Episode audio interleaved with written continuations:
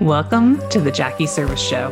I'm Jackie Serviss, where we are talking all things people strategy, entrepreneurship, and how hiring the right humans will unlock the next phase of growth in your business. As a former corporate VP of HR, my life completely shifted when I learned I had a brain tumor. From this moment forward, I knew that there was more. I dove headfirst into healing, mindset work, and spirituality. And from this space, my entrepreneur journey was born.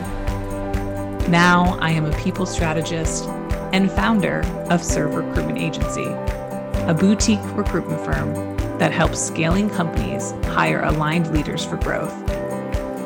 In this podcast, I'm going to share about my business journey, entrepreneurship, leadership, and how hiring the right humans unlocks massive potential. Welcome to the show. Are you looking for a new podcast to tune into? I know I am always interested in finding new podcasts that leave me with inspiration, a shift in perspective, or practical tools to help grow both me as an individual and my business as well. If you're looking for a new show, one that I listen to weekly is called We Wild Women, hosted by Renee Warren. I'm going to link that up in the show notes here. But I highly recommend heading over to We Wild Women and tuning in to Renee and all of her epic guests that she brings onto the show. Welcome back to another episode of the Jackie Serviss Show. We are here with another inspiring women's episode, and I get to bring to you a sister, a true soul sister, who I have spent such divine time with in the last six to eight months. And I'm so excited. Our relationship is really just getting cultivated and just getting started.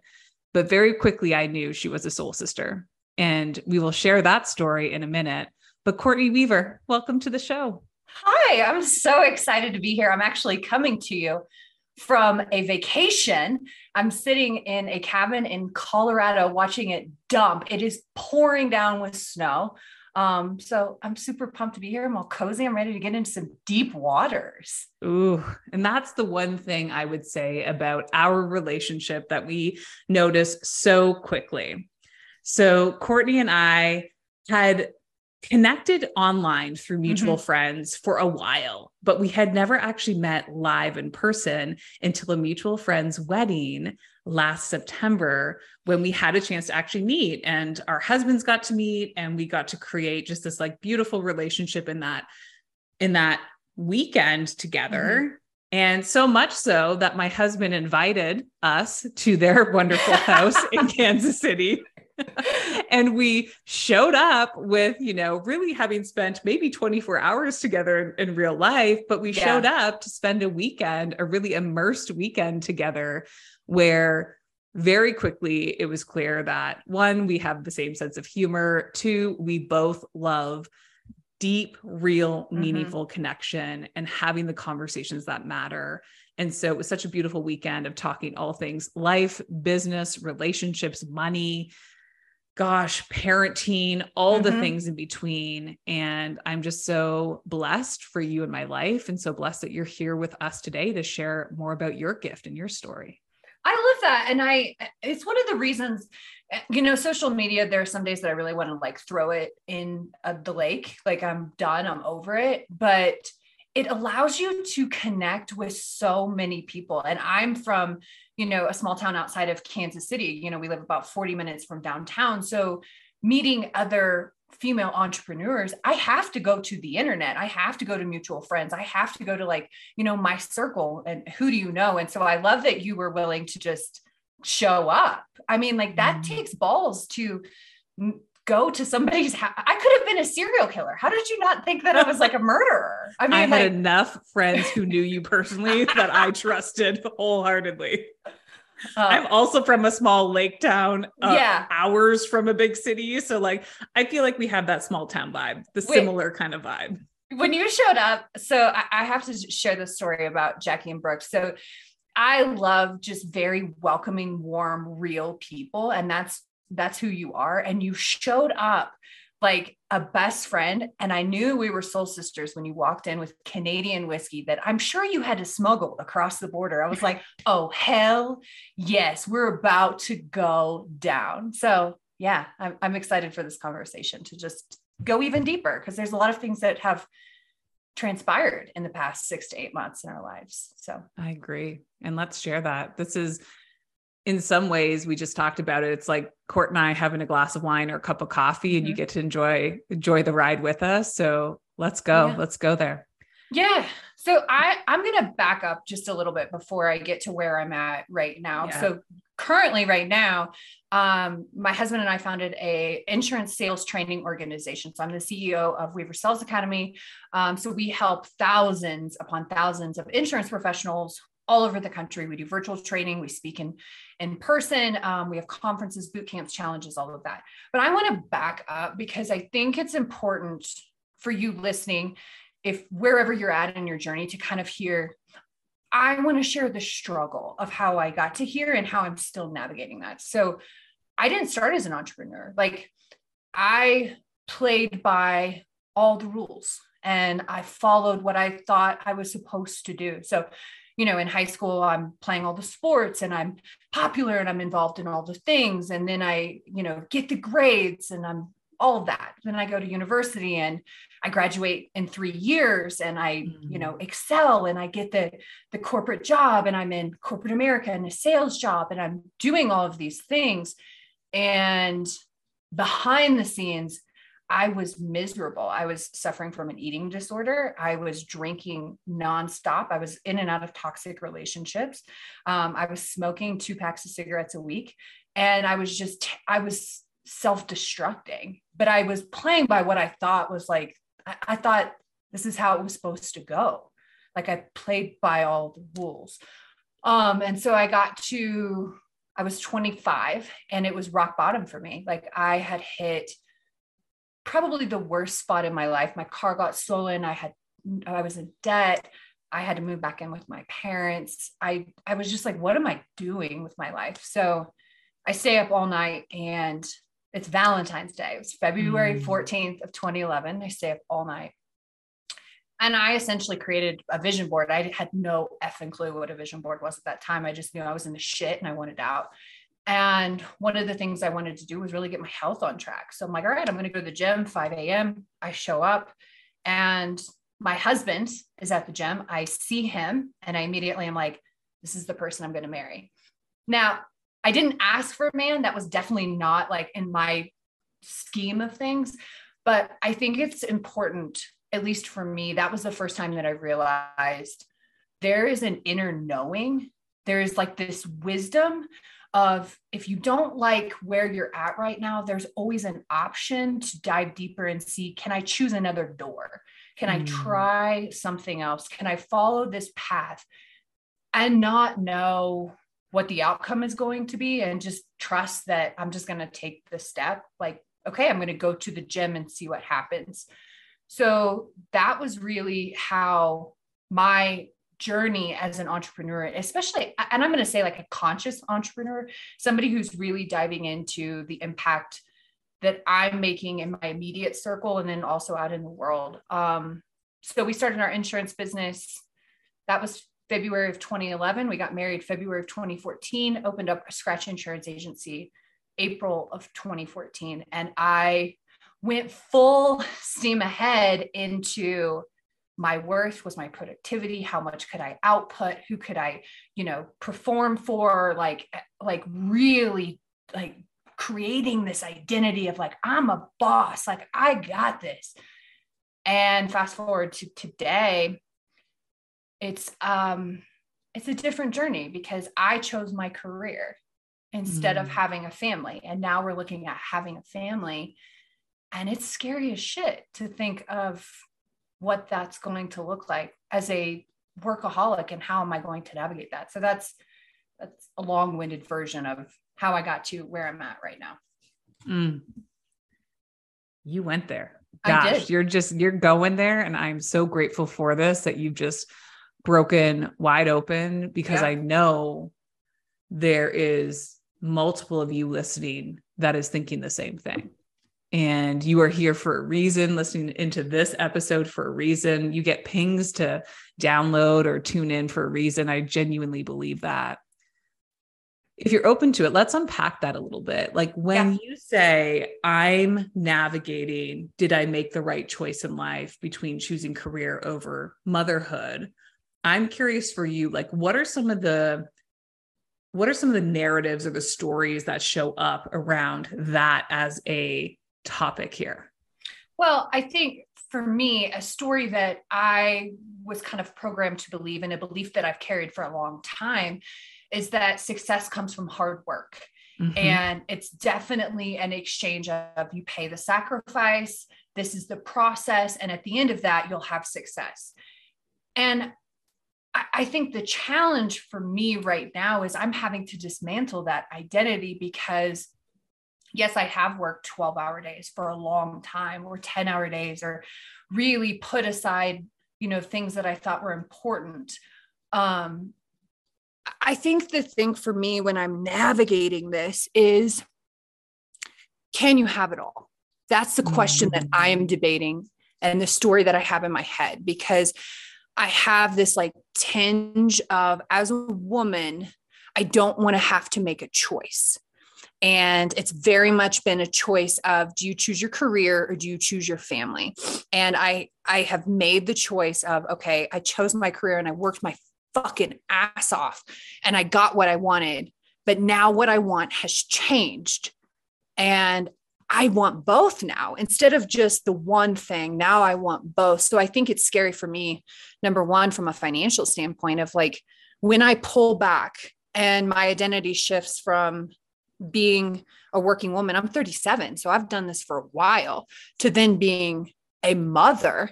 How do you navigate both of those and do it well? Because I, I, I don't want to have accessory children.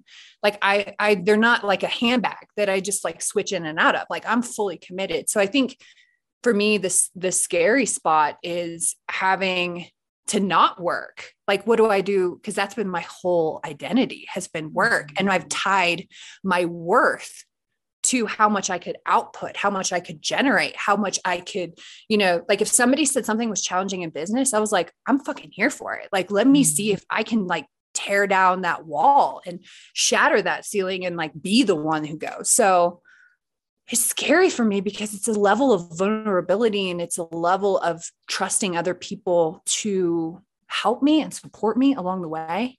Mm. There know? it is. Yeah. Trusting yeah. others to support me along the way. Yeah. Yeah. How does that just, feel to ask for help? Oh, I hate it. I absolutely hate it. I mean, it's it's a um because I, I and a belief that I'm having to unlearn right now myself is that just because I can doesn't mean I should. And that sometimes other people are better at it. Like, you know, I and I've I've felt like it's been an inconvenience sometimes to say, well, why would I put this on you when I can do this? And this is something as like simple as having somebody clean my house or having somebody come in a few days a week and do laundry or dishes or stuff around the house. That still i still feel massive guilt around asking for help. Do you feel like that? Yes. My cleaning lady is here right now. Thankfully i don't think the mic is picking up the vacuum in the background. And the amount of guilt that I feel for asking for help when I know I can do it. Right. Is so real. Mm-hmm. Right. And and if I look at so we're almost like two ends of the paradigm, right? So I had I got pregnant at 29 and I, you know, didn't just walk into motherhood in one situation. I had twins, right? So we are 30 and now I'm really essentially starting a family and there's now four of us when it was just brooks and i for a long time. And i had to navigate the the unraveling and the unconditioning of what does it look like to be a mom and also want a career. So very similar to what you're what you're thinking through right now it was almost like trial by fire because i was already in it. Like it was like all right here we go. And one of the things that showed up for me that I wasn't expecting because we had set up our life to have some time that Brooks and I could both be home with the twins. So it wasn't just one or the other, and then kind of step back into different pieces of our career. And what showed up for me was within kind of the first couple of months, I felt like I didn't know who I was anymore. I mm. felt like my my entire identity was no longer what I had just built after 30 years and i had to it was almost like i was my identity was crumbled on the ground and it was like okay if i'm going to rebuild this version of myself like what pieces of the crumbs do i want to pick up and put back into this person that we're creating maybe a new identity on? And what are some paradigms and some belief systems that i just need to leave on this ground because they are mm-hmm. no longer going to serve me? And there was a story i told myself that um you know how could you similar to what you're saying like how can i be a successful woman and a woman in business and a mom at the same time like i thought that those two things had to be separated from one another mm-hmm. and i still find court a lot of the times guilt will show up when i make a choice to travel or speak on a stage or join a mastermind or invest in the next program that is going to serve me in my business because I, I sometimes come up against that rub of like am i making a choice for myself and is that then going to create um am i am i not showing up as the mom i want to be at home because i'm making this choice for myself? So that still happens to this day. One of the core beliefs i've chosen to really integrate into my own lineage in terms of like generational like how i want my kids to see mom in the world is I've changed the narrative when I feel that guilt and I do. I leave the house crying most of the time because I feel such guilt for getting in the car and driving to the airport to go on whatever plane I'm going on. Is I genuinely feel in the depths of my heart when I get still and quiet and can listen to my intuition, what I know to be true is that I can sit here all day and tell my kids to go after their dreams. Mm-hmm but if I'm not modeling the behavior first and having really open dialogue with them about what mom does and why this is important, then they're never going to know what it looks like to go after your dream. Yeah. How does that land for you? I'm just curious. I, I Jack, I'm so glad that you said that because it really is you know, it's one thing to say something and it's another thing to be an example. And I think that hearing that is reassuring. And I think for me, something else that I'm that I've had to navigate and i think as an entrepreneur you navigate this a lot or or maybe you want to be an entrepreneur or maybe you're just a human being but it's tying yourself to an expectation or an identity and making it like this is my coat that I'm going to wear for the rest of my life. I think something that I've gotten more comfortable with is changing my mind and being mm. okay with this isn't maybe how I thought it was going to go. So I'm going to go down this route and I'm going to try this and see if this works. So hearing you say that um, provides a lot of just reassurance that I, I don't know how it's going to look, but I'm going to try it on and see if I like mm-hmm. how it fits. And if I don't, I'm okay to discard it and try something else. And I think being an example, like what you're saying, if we weren't modeled or shown that, then I almost feel the sense of like duty and responsibility that if I wasn't shown this, then, and, and I have this like burning desire, then that means that I have to be the example, that I have to be the one that goes and says, all right, this is how I want it to look. This is how I want my business to look. This is how I want motherhood to look for me. This is how I want my relationship. Cause I, I work side by side with my husband every single day. So I, I think redefining constantly and being okay with mm. like this this might be what I am like right now I'm I'm in this super like raw vulnerable you know we're going through IVF and and freezing embryos and you know like navigating all of this. And in 6 months I might not even want children. Like that's mm-hmm. like that's something that I I'm still wrestling with like you have to be okay with that nothing is really that permanent. Like you're going to change your mind. So yeah that there's something here that I feel like we need to almost like pull out a little bit. So gosh, I've been in so many different stages of my life where I've been wearing a coat and I've mm-hmm. almost felt like it's a straight jacket because yeah. it's been so defined by like it has defined me. That coat has defined me for so long. Let's just use my past life. I was a corporate VP of HR. So like mm-hmm. that's who I was. Oh, Jackie the HR girl. Like that's yeah. a one version of who I who I was at one point in time. What does it feel like to the listener who's been in the coat for too long and knows internally like there's something more, there's another coat for me to try on? But when they think about taking the version of the coat off that they're currently wearing, fear shows up. Mm-hmm. And they don't know how to take that coat off and take that leap or that first step into the next version of self. What would you say to that woman who's just riddled with fear at the thought of taking off the coat or the identity that they've been creating or, or frankly that they thought they wanted 10 years ago that's now changed what do you say yeah. to her well, I used to play worst case scenario. I used to play like, okay, what's worst case scenario if I take this identity off, if I if I, you know, discard this role. But then that would send me down even more fear of like these are all the things that can happen and to some you might be somebody that's motivated like that to be like if i don't do this then this this is the outcome that happens. I'm not motivated like that anymore. Now i play best case scenario. Like what's the best outcome here? Like what is my high like my highest self? And to be totally transparent i have wild mortality motivation. So i have this knowing i know i'm going to die. I, there is there's no getting around that. I know I'm going to die. So the thing that always motivates me when I'm scared shitless, I always think about, okay, when I'm getting ready to close my eyes and I think back on my life, if I don't make this choice, will I regret it? And if that answer is, yeah, you're going to regret it, then I have to trust that it's going to work out. And it might not work out like I think it's going to work out because when we start thinking, we, we tend to screw things up it's going to work out how it's supposed to and how it feels aligned. And I, and it's such a even talking about that and saying that out loud. If you're listening and you're like, where did she just go here? We get caught up in our heads so much. We overthink, we overanalyze, we try to play out every situation.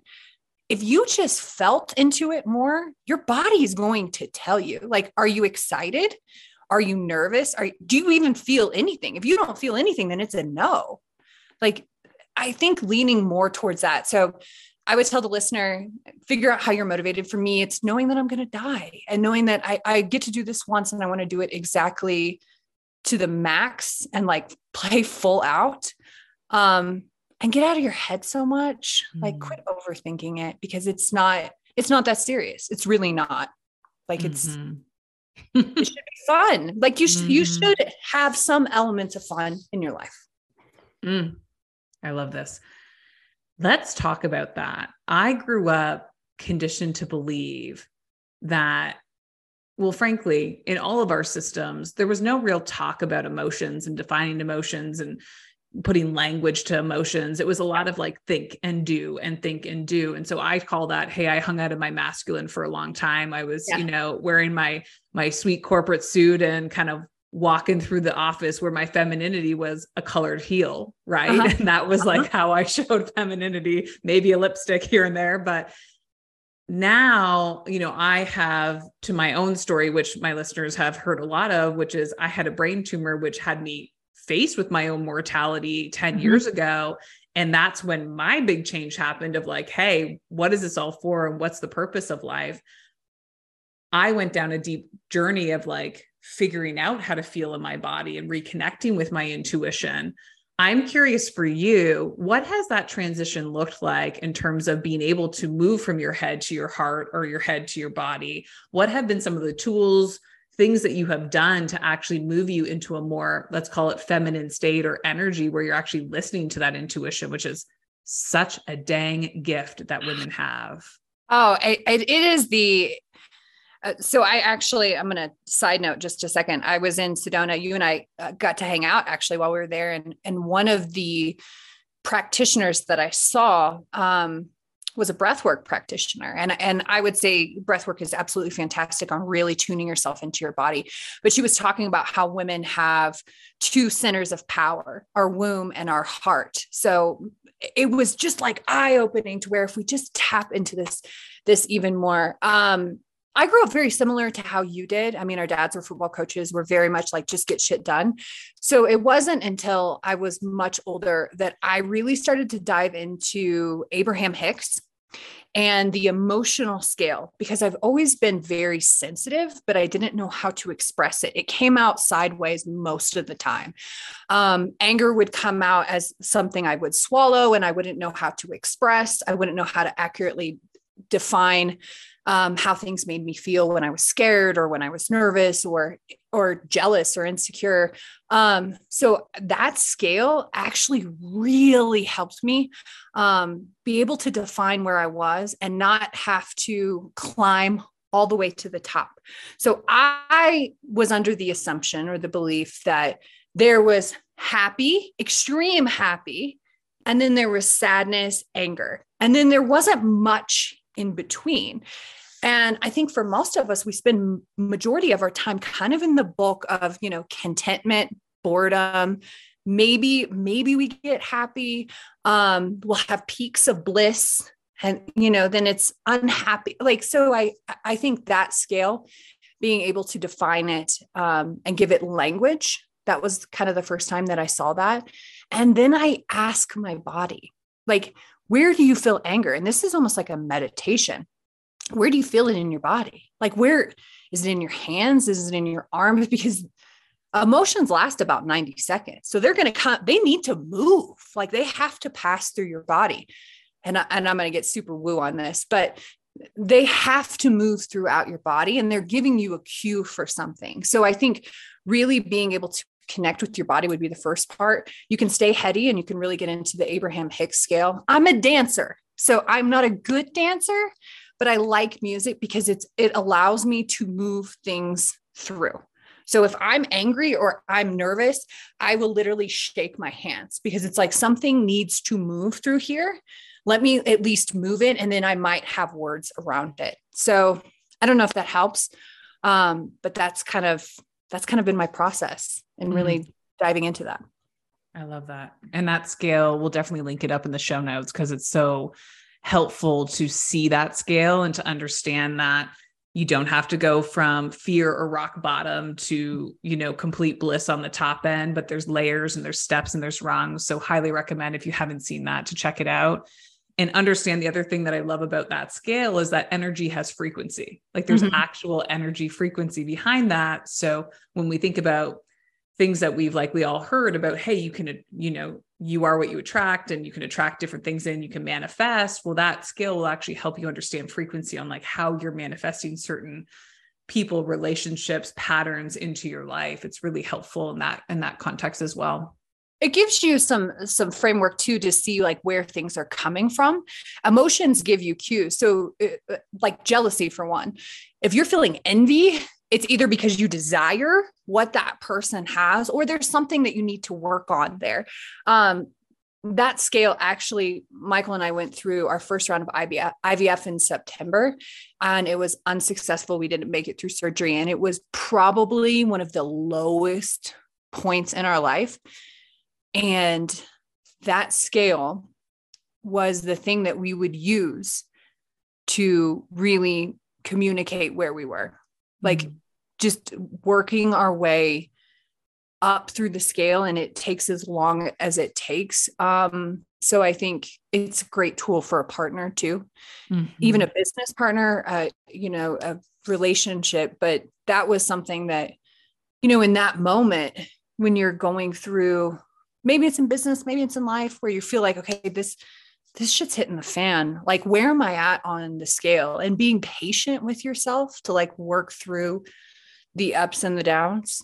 So I, I think that's an element that's not talked about a lot in business mm-hmm. is the mm-hmm. emotional element that you go through. I mean, I will run that scale top to bottom in two hours in business. I'm like, I've definitely felt every emotion on that scale today. Oh my God. Yeah. I woke up, I was crying this morning. Then I was extremely happy. Then I was in like get shit done mode. Then I was like creating things. I, and I I I want to be really vulnerable and talk about that, especially in business, because I got that all muddy in my head. I thought that women were supposed to, in business, put that to the side. Like you don't want to show emotion. You don't want to be weak. You need to assert yourself. You have to work twice as hard, twice as fast. And what I've come to realize is, holy shit, this is my superpower.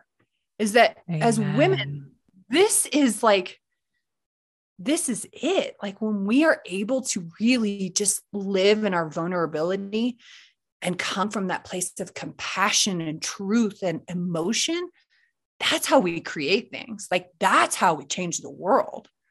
Mm. Like preach. Amen. Yeah. That that is like mic drop moment for me because that is it.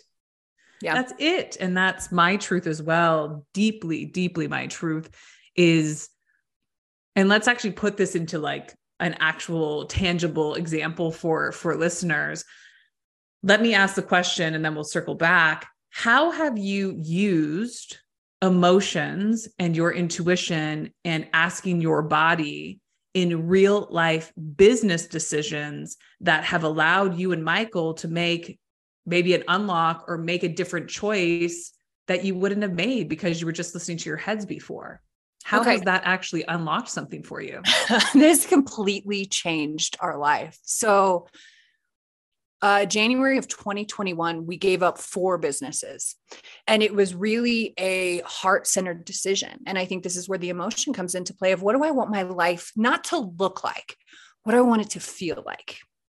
Because we had already built what life was supposed to look like. We had the big house, we had the fast cars, we were making money, we are doing all this. And it still felt like, okay, what is, what are we doing here? So I think how I've really changed that is you know, letting those businesses go, you know, regardless of money, what do I want my life to feel like? And I think even more granular is how I lead people. I, mm. Our team, how we show up, how we ask questions, specifically how I am pouring into them, who I am calling around me, our COO, our support team, our customer service team, our social media team, how I am leading them is based on how I want my life to feel like how I want people to experience my business. That's the whole thing. When you're creating something, you're creating a feeling. You are providing a solution to something that is a body reaction. So if it's brand loyalty is is phenomenal at this. People that wear Lululemon wear them for a reason. It's because of how it makes them feel. Maybe it's luxurious. Maybe they like how they look in it. Like this is a feeling. Tesla does the same thing. Apple does the same. These are all providing a feeling. So when you think of it from like an entrepreneur or a leadership standpoint, you have to put yourself in the framework of how do I want my customer, potential customer to experience my product or service? How do I want to make them feel? Because people, uh, this has been said over and over. I think it's Maya Angelou. People will forget what you said, but they will never forget how you made them feel. And I probably butchered that, but that's the whole point of this is really how do I show up as a leader? How do I make my team feel? How do I lead from this place of emotion to really have compassion, to make sure that people are seen and heard? And then how do I translate that out into my customers? So when they experience the, problem, and that's the whole the whole, you know, from social media to my email to my podcast to all the way down to when they leave and they're no longer a customer. What is that customer life cycle? How are they experiencing that? So I think really tangibly, that's how it's being done. I mean, mm. and it, it, I don't know. What's your perspective on that? I love this. I also just want to just play that back if you if you missed it. They let go of four businesses financially, monetarily. Yeah. That must have been a big chunk. Yeah, it was. Like, was it multiple six figures? What are we thinking here? We were into the seven figures. Yeah. Okay. We shut mm-hmm. down multiple 7 mm-hmm. figures or 7 huh? figures because of a feeling yep. that we were not creating our life, or there was something that we thought we quote unquote wanted or needed in our mm-hmm. lives. We got there, realized, heck, this doesn't feel good anymore. And there was a pivot or a course correct. Mm-hmm. That is such a piece of entrepreneurship I think gets missed often in conversations where it's it's okay to change your mind. Mm-hmm. it's okay to have a lived experience and say, heck, I thought I wanted this, but now that it's here, it's not feeling like I thought it was going to feel. So yeah. now I want to check out the next thing. I want to navigate what the next chapter of the story is. And I yeah. think so often we get so rooted in this belief system that like when I when I say something, I've I think since I've been an entrepreneur, I've changed my business four times into like what I really wanted to do externally or what I was saying I was doing to my audience or people who were following along on my journey. It took me multiple years and a lot of inner work to finally come back to my truth, which is how I can serve the world in the greatest way, which is through people, through the lens of people. It's a gifting, it's my superpower. But I had fear for so long that I was going to revert back into a decade ago corporate Jackie, masculine head down mentality, because that was the woman who ran that type of business really well. And I had to redefine what this was going to look like for me in this chapter. And it looks very different from that version of myself. There's pieces of her that got to come, and I love those pieces, but there were some new pieces of who I needed to become that I was still stepping into. But I see so often when it comes to a point where things aren't feeling very good anymore that we keep putting our head down and grinding. And we forget that there's an opportunity to like step back and reflect and make an like an iterate, pivot, mm-hmm. make a new choice. Yeah. I think that's missed way too much. And I think that needs to be celebrated when people actually do the dang thing whether from the external perspective they fall on their damn face or they just it's not the right thing for them anymore but they say i'm shutting this down to start again.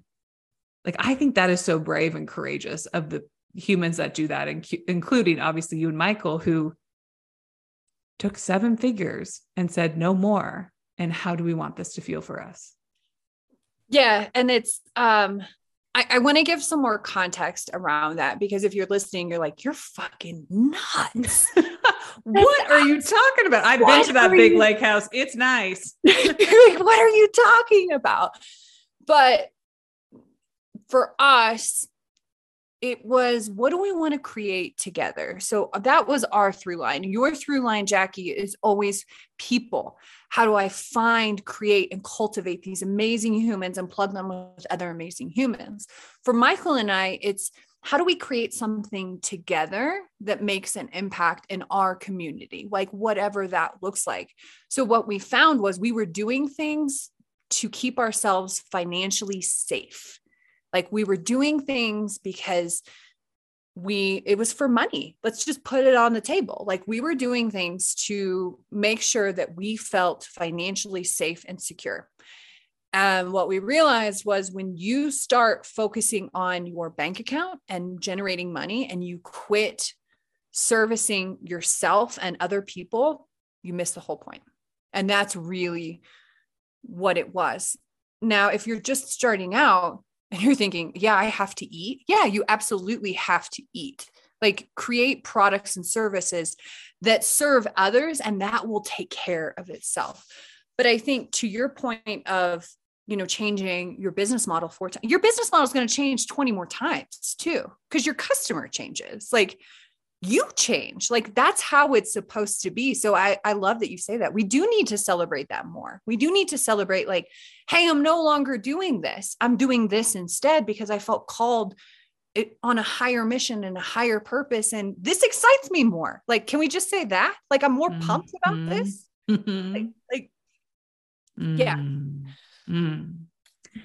I love so we just had an opportunity to spend some time together and one of the things that I just want to acknowledge and maybe you can talk into it a little bit on how you and Michael have made these decisions is you were spending a week with your leadership team mm-hmm. in Sedona. Mm-hmm. And that was about the inner work, the energetic work, the personal work. And a week later, you hopped on another plane and you went to what was more like a CEO yep. class, which was more maybe skill set leadership development type work. I'm curious to hear how it actually went.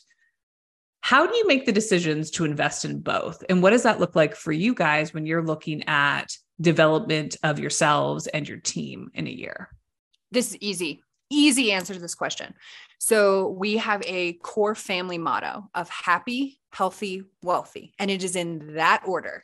So that is our family motto and that is our business motto. So everyone on our team, we start there. We start with who we are as self because I don't care how you're performing out in business.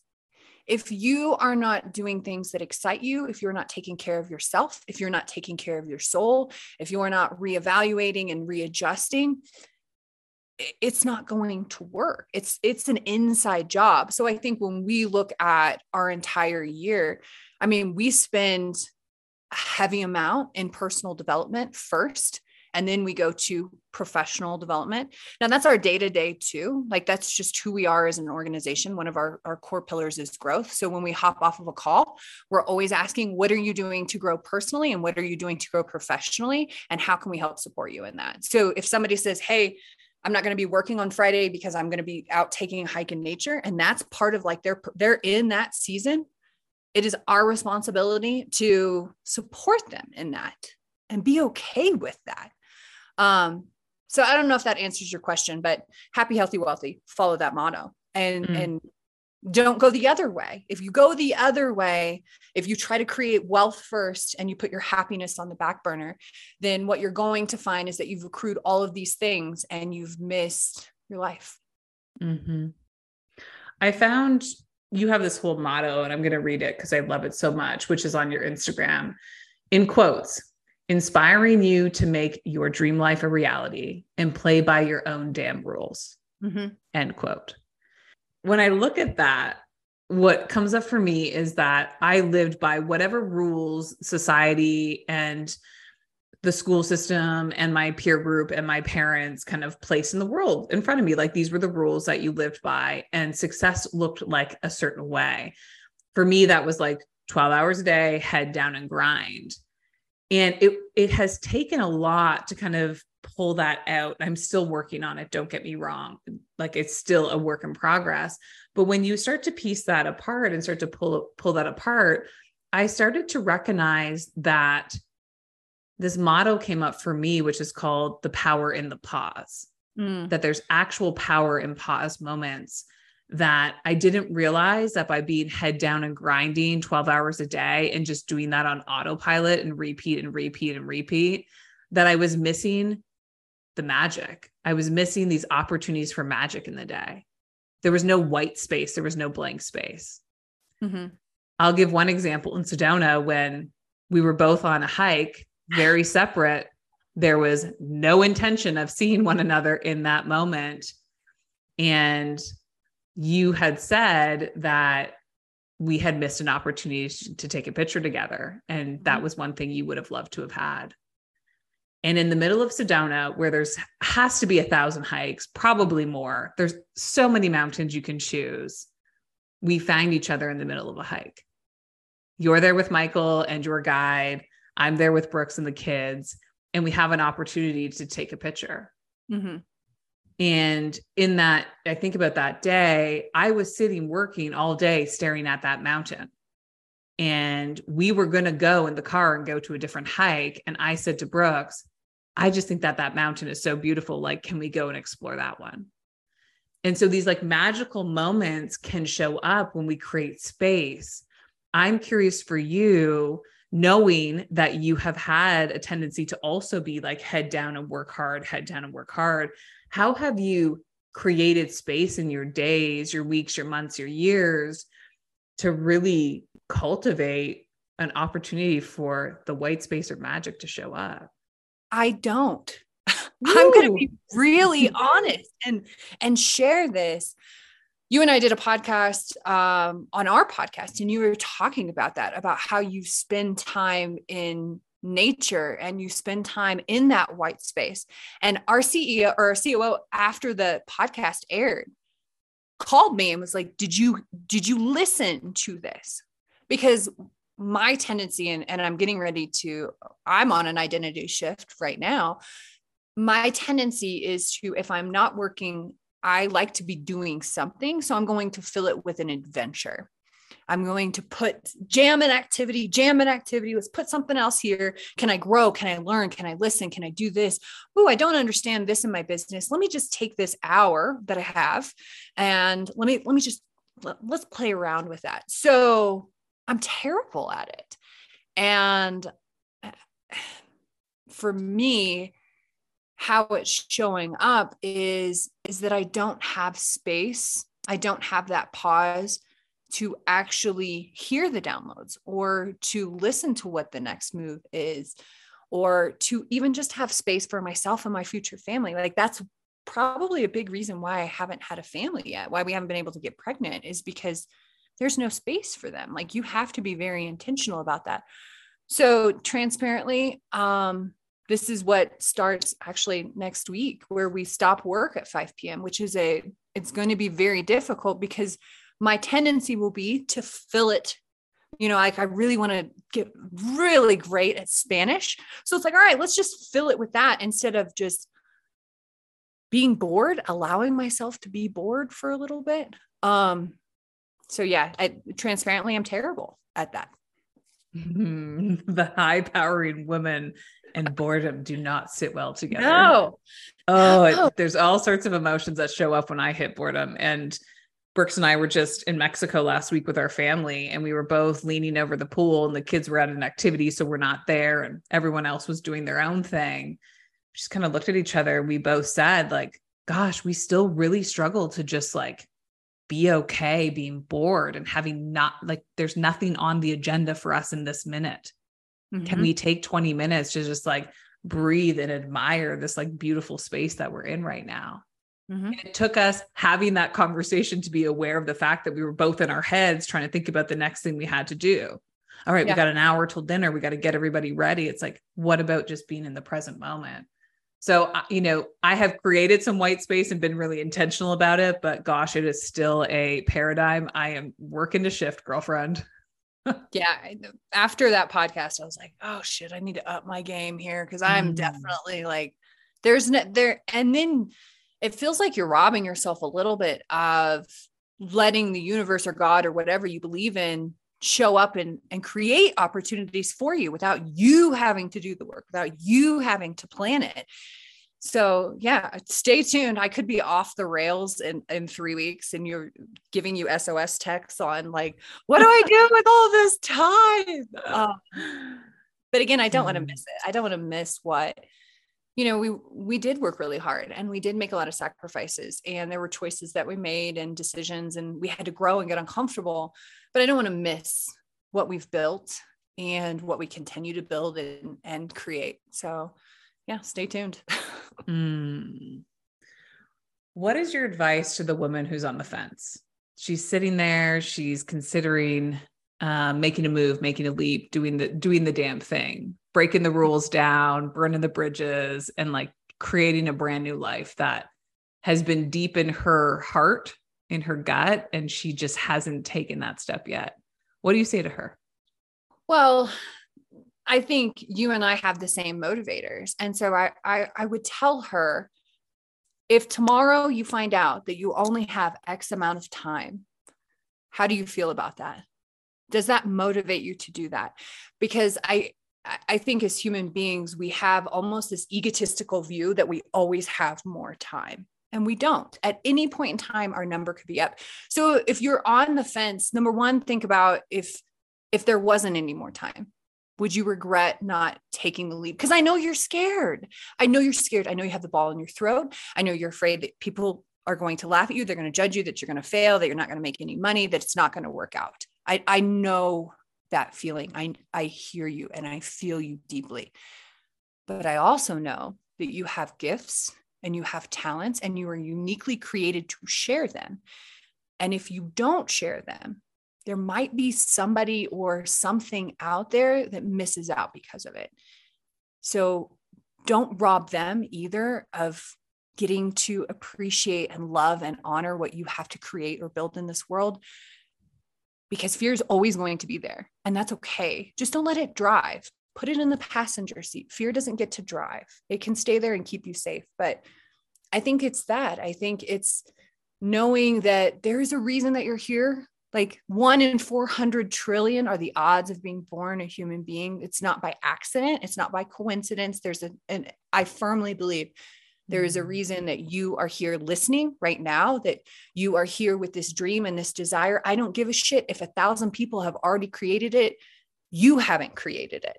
And it needs your unique voice, your unique talent, your unique skill set. So, whatever it is that's burning deep inside of you is not a coincidence. It's your responsibility to get it out into the world. Mm. Girlfriend, we are just getting started in so many ways in our mm-hmm. Journey together as sisters and friends and family. And definitely this conversation needs to be continued. And so, I just want to thank you so much for gracing us with your time. And it is always such an honor and a privilege to just spend time, quality time with you. I love you. When you text me and said I'm doing an inspiring women series, I was like, holy shit, let's go. Let's do I, it. I was so, I'm so honored to be here. And I know that you have such a wonderful community and a wonderful group of listeners. So I, just, I'm privileged to mm-hmm. get to know you. I'm so grateful that we have the connection. And I, I love connecting with new people too. So this is this is so fun. So if people want more, Courtney Weaver, where can they find you? What is the best place? Where do you hang out? Where's the best place for us to link things up here? Yeah. So we have um, a podcast. My husband and I do a podcast twice a week called The Insurance Buzz. It's not just for insurance professionals. We're going to talk a lot about business. And then we talk about building a business side by side. Um, and then I'm an Instagram girl. So you can hang out. My personal Instagram is Courtney Vi, or you can follow Michael and I at MNC Weaver over on the gram. So that's where I like we'll link that all up. So you got access to both Courtney and her husband Michael. And I cannot wait to have you both on and talk more about the insurance buzz and what you guys are doing about building teams and really yeah. creating a brand new way to not only look at building a business, but in my opinion, you're really redefining an industry, which I think is so epic. So I can't wait to dive into that episode next as well. But my love, I'm so grateful for you. I love you. Thank you for being here. And until next time, we'll see you again on the Jackie Serviss Show. Thank you for listening in to today's show. If there was a key message that landed with you, please share or send us a direct message on Instagram at Jackie Serviss and let us know. We love hearing from you. Also, to continue to keep this podcast growing, it would mean the world if you could take a minute and like and rate the show or share it with a friend. Our team is forever grateful. Until next time, we'll see you again on the Jackie Serviss Show.